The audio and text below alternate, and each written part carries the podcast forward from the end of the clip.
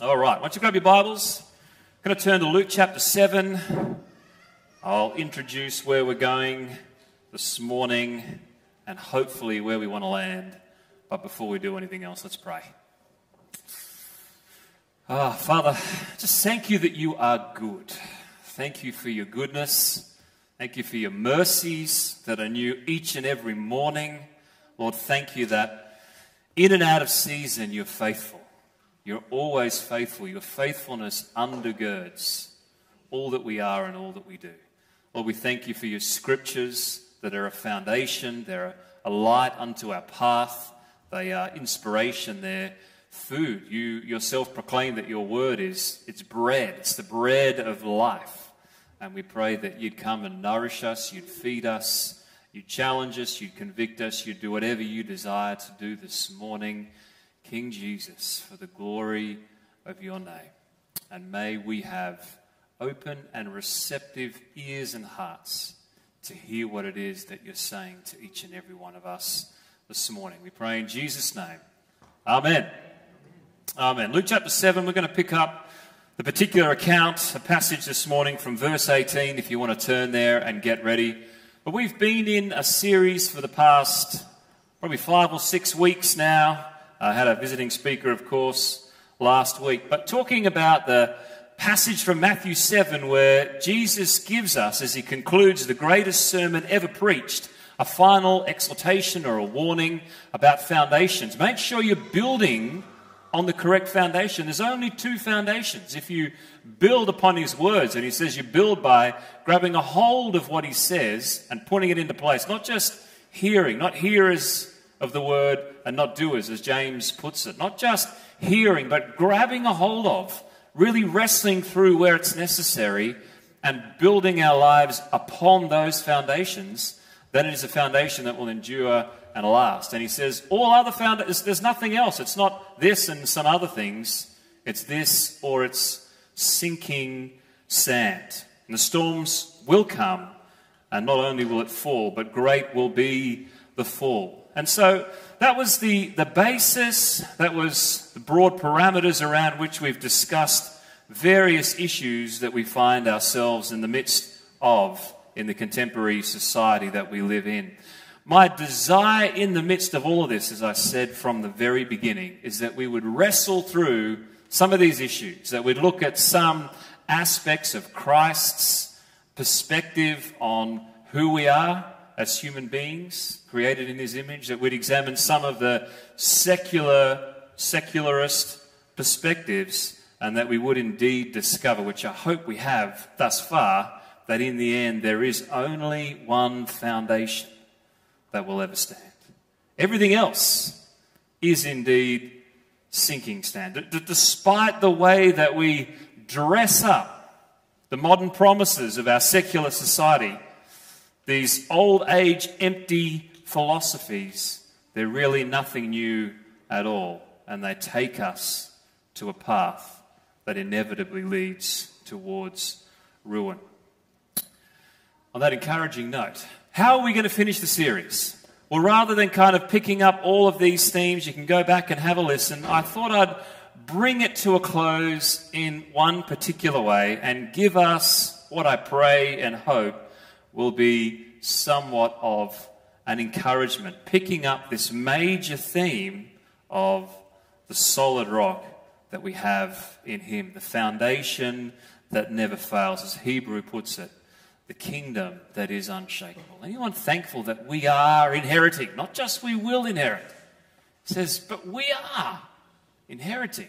We're part of a kingdom that is unshakable. What a truth that is to stand upon in the time and age we live, where it feels at times like everything that can be shaken is shaken.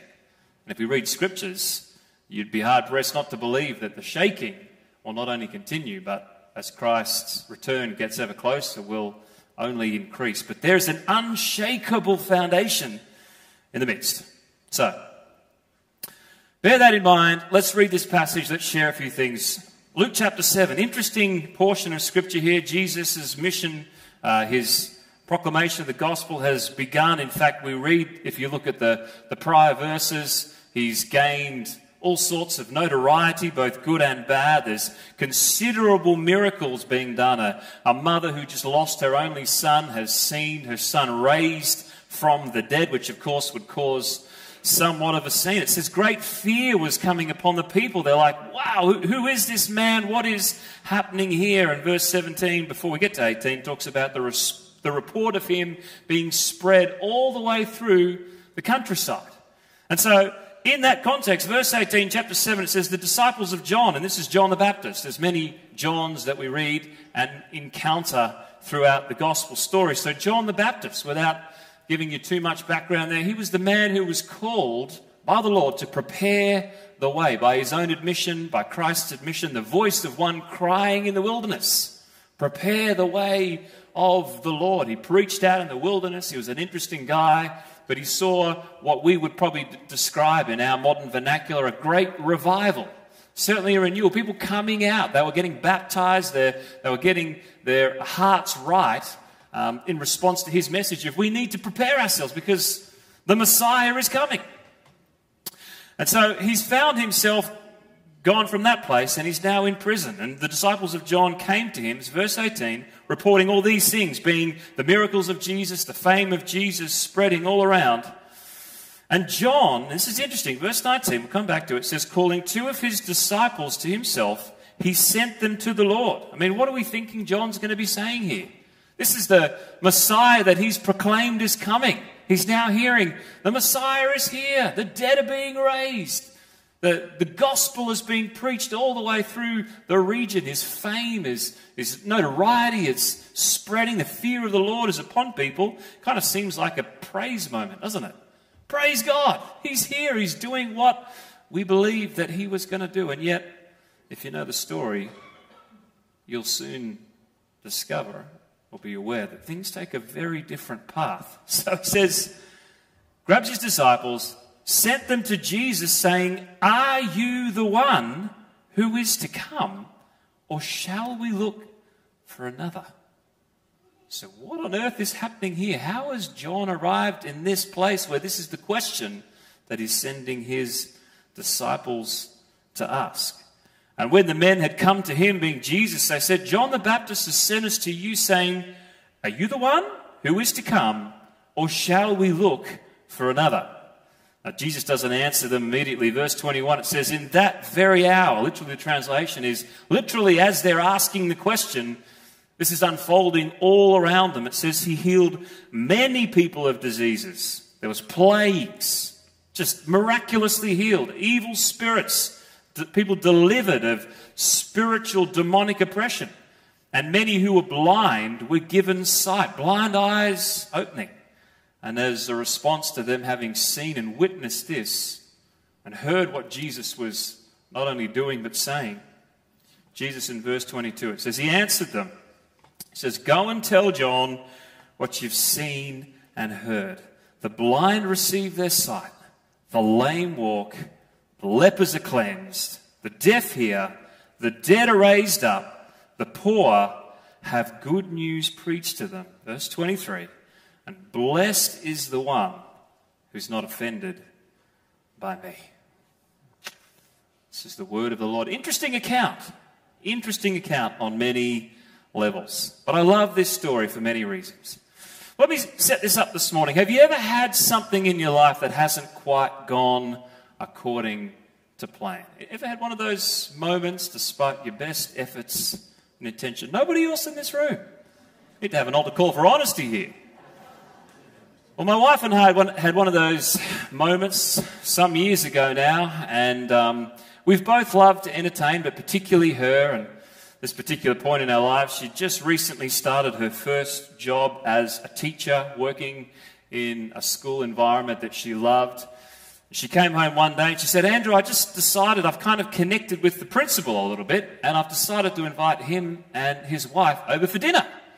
I thought, okay, that's not normally what you do when you just start a new job, but great, let's, let's do it. Let's have them over for dinner. I mean, it can't hurt the career, right? You know, well, see what we can do and put on a good show and try and impress them. So we got the house ready and, you know, went the whole hog. This is prior to kids. I did notice that as soon as we had young kids, the concept of getting the house ready took on different, uh, perspectives. It was just making sure all the toys were piled in one corner of the room. But we, we went the whole hog. We had the house tidy, we had the fine china out, we'd set the table nicely, we'd prepared this beautiful three course meal in honour and anticipation of our guests arriving. So they arrived and we had a lovely dinner with them. We felt like we'd connected well. Um, until the moment where it came time for dessert. So we'd had this, it was, it was all going well until we were, I can't remember what the dessert was, but it was my only role for the evening was to serve the ice cream.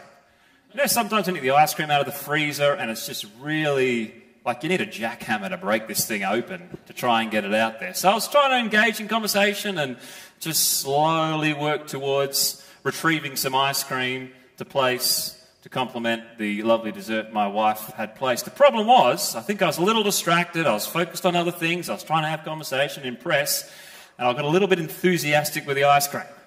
And so not only did a large hunk of this ice cream fly across the room, but in the process, I'd collected a couple of wine glasses and various other utensils on the table, and everywhere across the guests, across the wall, was spread the remnants of our meal, which looked something more like a crime scene than it did a fine dining experience.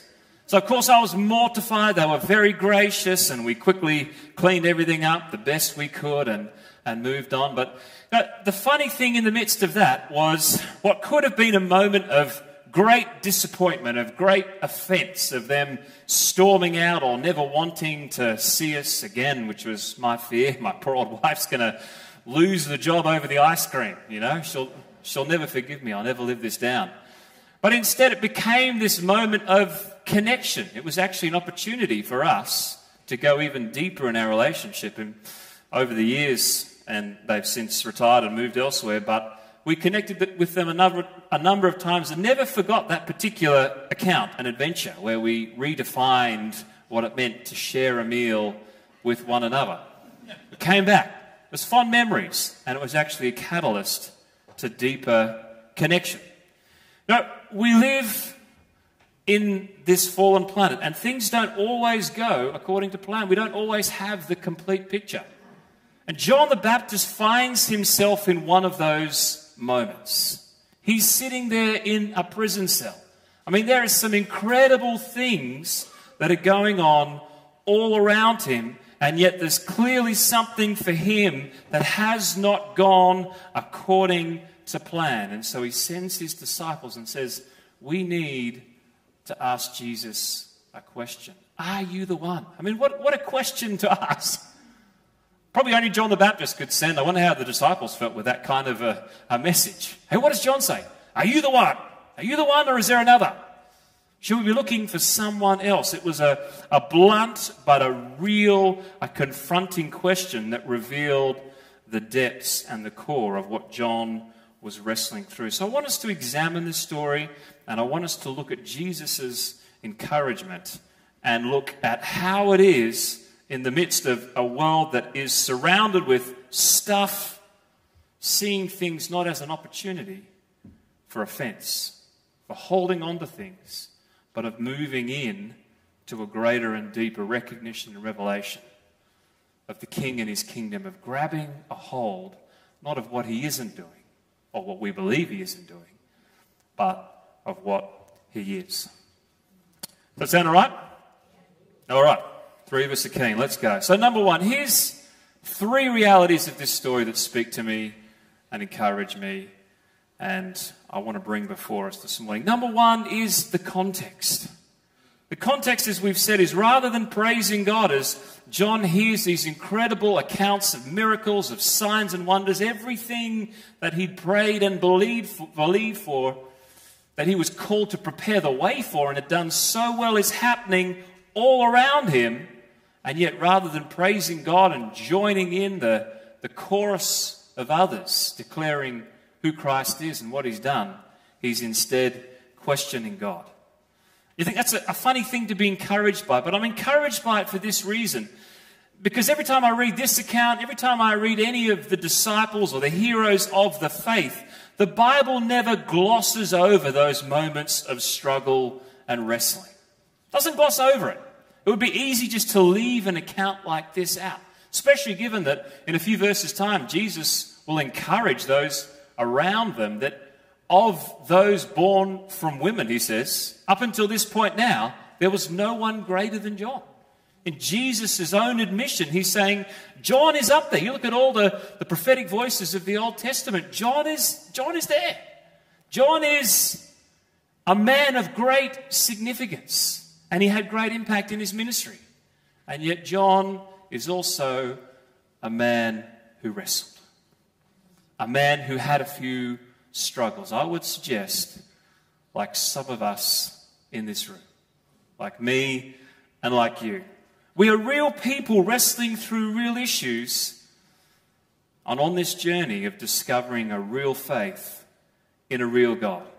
So, what do we do? See, that's the context in which we find John. And yet, I want to encourage us with this response. See, what he doesn't do is he doesn't sit on his haunches in the prison cell. He doesn't have a little pity party. He doesn't wallow in a pool of discouragement. Woe is me. It didn't end up the way that I thought it might have ended up. So, I'm just going to sit here miserable and try and make everyone's lives around me as miserable as I possibly can, which of course is never any of our response. I'm just putting it out there, hypothetically.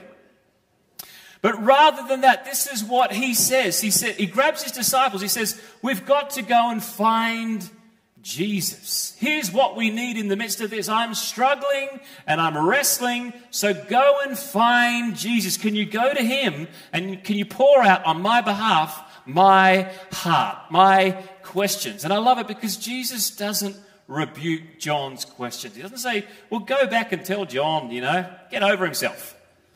Tell him to stop wallowing in. His answer is one of grace and tenderness and mercy.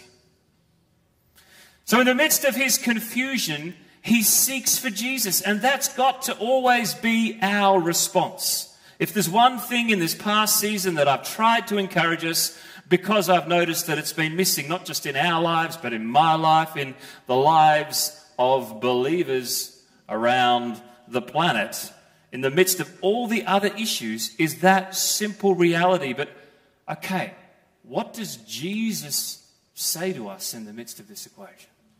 Not just what are the political things happening around us, not just the countries invading other countries, not just the pandemics, not anything else apart from, well, hang on a sec, what does Jesus have to say? And I think it's one of the urgent needs, but one of the great gifts that we can do for other people, like John. We can be the two servants who say, Look, I know you're discouraged, but let's seek Jesus together. Let, let me, on your behalf, let, let, let's pray together. Let's find Jesus in the midst of what it is that you're wrestling through. Not just yeah, shunning people, but let's, let's find Jesus. Let's seek after him. So that's the context. That brings us on to the question. I mean, what an interesting question it is. John goes right for the jugular, doesn't he? He says, Ask Jesus, are you the one? Are you the one? Or is there someone else? And I think it's fascinating for this because if you read the account of John the Baptist, he was this man who not only was preparing the way, but he was the first one recorded in scriptures as he saw Jesus coming even from a distance. In the midst of this revival, as people were coming, he saw Jesus and he proclaimed powerfully and prophetically, he saw something there. And he said to everybody around him, Behold, here is the Lamb of God who's come to take away the sins of the world. Here is the Messiah. I'm not even worthy of untying his boot. This is, this is the one. He is here. This eternal mission that God had put in place before he laid down the foundations of the world. It's happening right before our eyes. Like he had this incredible reality and understanding and knowledge of who God was, of the mission that he'd come to accomplish. So many other people missed it. Is it, is it an earthly? No. John says, no, it's not an earthly kingdom. He's come to save.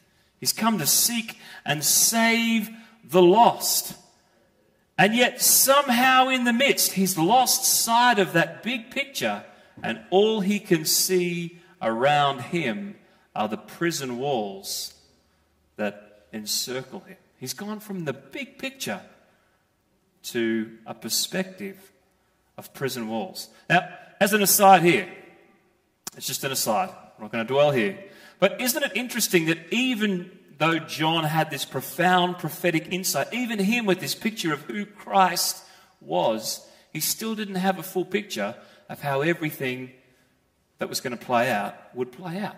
There was, there was still some, and, and I think that's something for us to remember in a day and an age where you can't go 10 minutes without someone saying, you know what? I've got the ultimate revelation on this. Like I am the self proclaimed expert on everything the world has to offer. Like we tend to approach every issue as, I've got it. I've got it all sorted out. And everybody needs to listen to me because I've done my research and this is the gospel truth on every known issue that mankind will ever encounter. What if we approach things from a different way, in humility, and just said, "Hey, I can see that there's probably something in there, Lord. Let's talk this through." Like I think, if I think the Lord's saying this, and I found it so refreshingly useful in the midst of this season, both to first of all recognize that I don't have the answers, and if that's a surprise to anyone, then I apologize. But I'm happy to say I don't have all the answers. In fact, often I don't think, I don't feel like I've got a clue what's going on. But he does. And I'm following him. And I've loved chatting and praying with and discussing through issues and things with other people. And I can't tell you how much the Lord has challenged me and encouraged me at the same time. Hey, actually, people that think differently, okay, I see that from your perspective. Okay, so that's, that's an aside. We're not going there. It's a whole other sermon. But isn't that interesting that he had this profound picture of who Christ, the, the most wonderful proclamation Scripture, and yet even he kind of was like, well, I wasn't expecting this. And so again, if, if we're ever in that place, we can be encouraged too. Because, and that's why we need each other to, to um, keep us focused, to keep us encouraged as we journey along. So it's an interesting question. And here is the response that Jesus gives to John. As the disciples come, they see all the miracles. He says, Go and tell John. Verse 22 What you've seen and heard the blind receive sight, the lame walk, lepers are cleansed, the deaf hear, the dead are raised, the poor have the good news preached to them. In verse 23, let's look at this first and we'll come back to the other. It says, Blessed is the one who is not offended by me. Blessed is the one who's not offended by me. What is, what is Jesus saying here? Some other translations put in there, blessed is the one who, for whom I'm not a stumbling block. I'm not something that, you know, it trips you over. The actual word there is an interesting one. The, the Greek word is scandalon, and the word picture that comes with it is something that describes a trap that's used to bait in and lure animals. Fascinating kind of word picture that Jesus is, is using, a specific word. And I would say this that offense has this capacity always of trapping us into the immediacy of a problem. That's what offense does.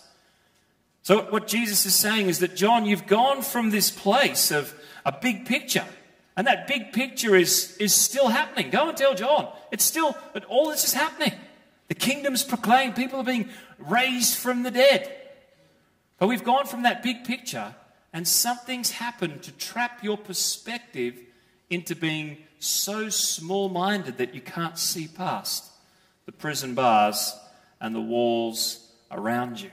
I mean, what a tragedy for John, this man who'd come to proclaim the coming of the Messiah, the greatest moment in human history, and it's there. And it's happening all around John.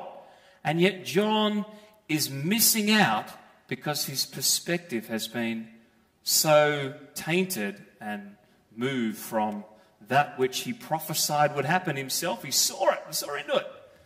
And then all he can see at this particular moment is the walls of the prison around him.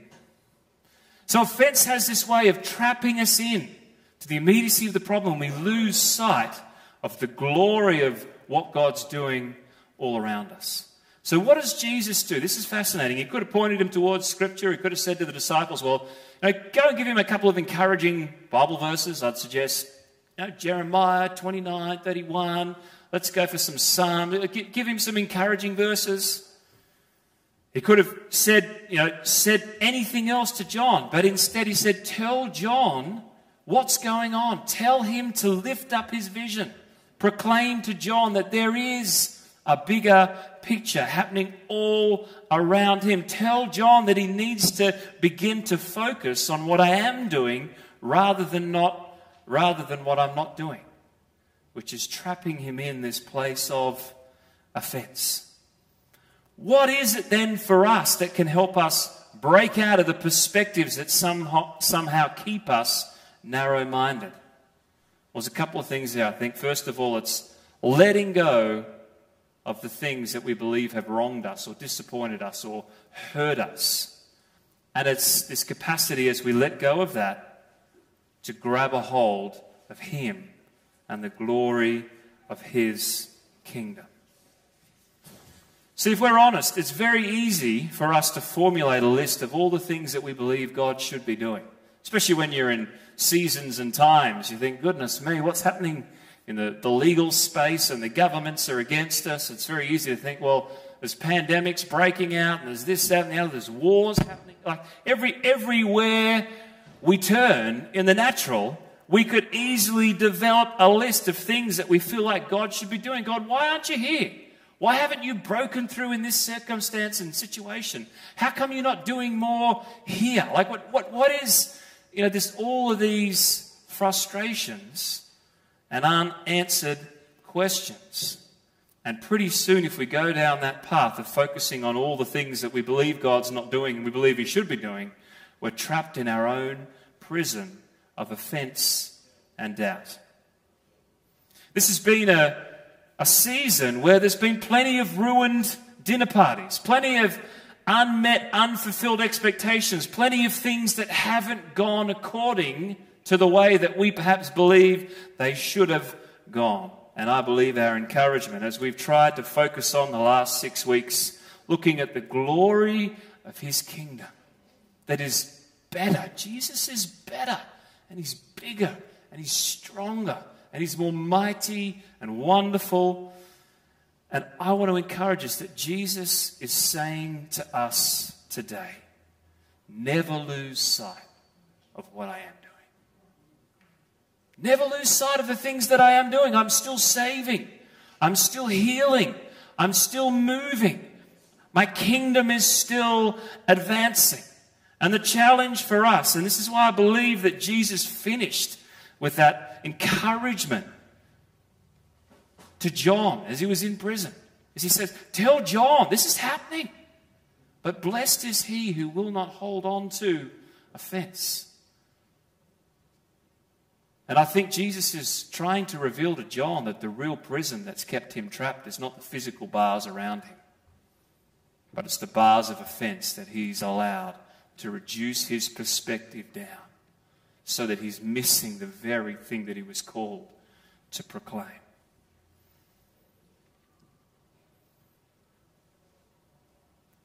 You see, God is at work. God is accomplishing his purposes and plans for the glory of his name. But there's a simple truth that we cannot hold on to the offense at the same time as grabbing a hold of his kingdom. The two are mutually exclusive. And I don't want us to miss out. The greatest day for the kingdom is ahead. That's what I, I think Jesus is saying to John. Come on, John. You've got to break out of this prison of offense. You've got to grab a hold of. Don't let what you think I'm not doing rob you from the reality of what I am doing. So I want to encourage, if we can get the worship team back just to, to get ready, or keys or something. You know, we, we've seen just the last couple of months, and I'll give you a very brief version, just some incredible stories of what God has been doing in our midst. Some amazing testimonies. We're doing some more baptisms. We had some at the end of last year, but just over the last few months. And I'll keep these testimonies vague because they're not mine to tell. But I felt challenged this week as well because, you know, there's this kind of Australian thing at times, isn't there, where we're, we're almost a bit self deprecating. We don't want to get too excited. Now, you, you sometimes witness the most incredible thing you've ever seen, movie, whatever it might be. Someone says, How was it? I say, Well, it wasn't too bad. It was, wasn't too bad. It just wasn't, wasn't too bad. We kind of push things down. And I felt challenged, you know, just from the Lord, even when we had Andrew here last week and I was sharing some testimonies. He's like, man, you, you should be so encouraged at what God is doing in your midst. I think we, we tend to always look at what he's not doing, don't we? Or at the other things we'd love to see him do, which is a whole other sermon, having faith and expectancy for. But we've had people who've met the Lord in the last few months from completely unchurched backgrounds. We had you know, a young lady who came out of the New Age, tragic events, um, turned her to seek for help anywhere she could find it, in her own words, literally everywhere I looked, pointing me back to Jesus. Jesus grabbed a hold of me and he dragged me out of that into his glorious light. We've had a, a young guy from a Muslim background, never been to church at all. He comes here and um, baptized, walking with the Lord. Had another young guy just within the, the last week who grabbed this, particularly for, for those who have young kids who are into computer games. But he was playing a computer game, and this random person just said, Look, I've got to share a vision, just been given a vision of hell, and Jesus was there saving people from hell, and he wants to save you. And this little boy on Sunday night, he comes and encounters the Lord Jesus Christ. We, we had 17 people last Sunday who were either first time commitments or people coming to rededicate their lives to Christ. Now, I haven't even heard all their stories. 17's not 1700, it's not 17,000. It's not revival. Like, I'm hungry for more. But the challenge for us this morning, the invitation for us this morning, is where is our focus? There is a king and a kingdom. It's without end. There is a Savior He's still moving, He's still saving, He's still healing. And we have an opportunity to grab a hold of what He's doing. But it is going to cost us something. It's going to cost us the ability to hang on to our offense. It's like we close our eyes. I want to just lead us for a few moments. We've heard a sermon, but this is in many ways the most important part of the whole morning. How are we going to respond? And I want you to pray, Lord, is there anything in this for me today? What are you saying? And you know, I don't think we ever pray that prayer and not have Him answer it. He's always working, He's always moving, He's always removing, He's always recalibrating. And I have, I have that desire this morning to give us the invitation. I feel like the Lord wants to break us out of some prison cells. That there's offense, that there's things that have caused us and our attention and our affection to become like the prison walls that surround us. Maybe it's unfulfilled expectations. Maybe it's dampened or damaged dreams. Things haven't turned out the way you thought they would. Maybe there's the questions of, well, God, where, where are you in this? I, I just, it's not what I thought would happen. Maybe it's the swirling narrative that's around us, all the rubbish that we're just fed in so many different ways and sources, and it's caused us just to be so focused on that. We're just offended about offense itself. Maybe it's a sense of being feeling like you've been let down by others. Like the last two years, it's just been one failed dinner party. I just end up with stuff all over me. Maybe it's things perhaps that you've done or you've said or you've not done. It's an invitation this morning for us, whatever that might look like, to lay down offense. Blessed are those who've not held on to all of that stuff.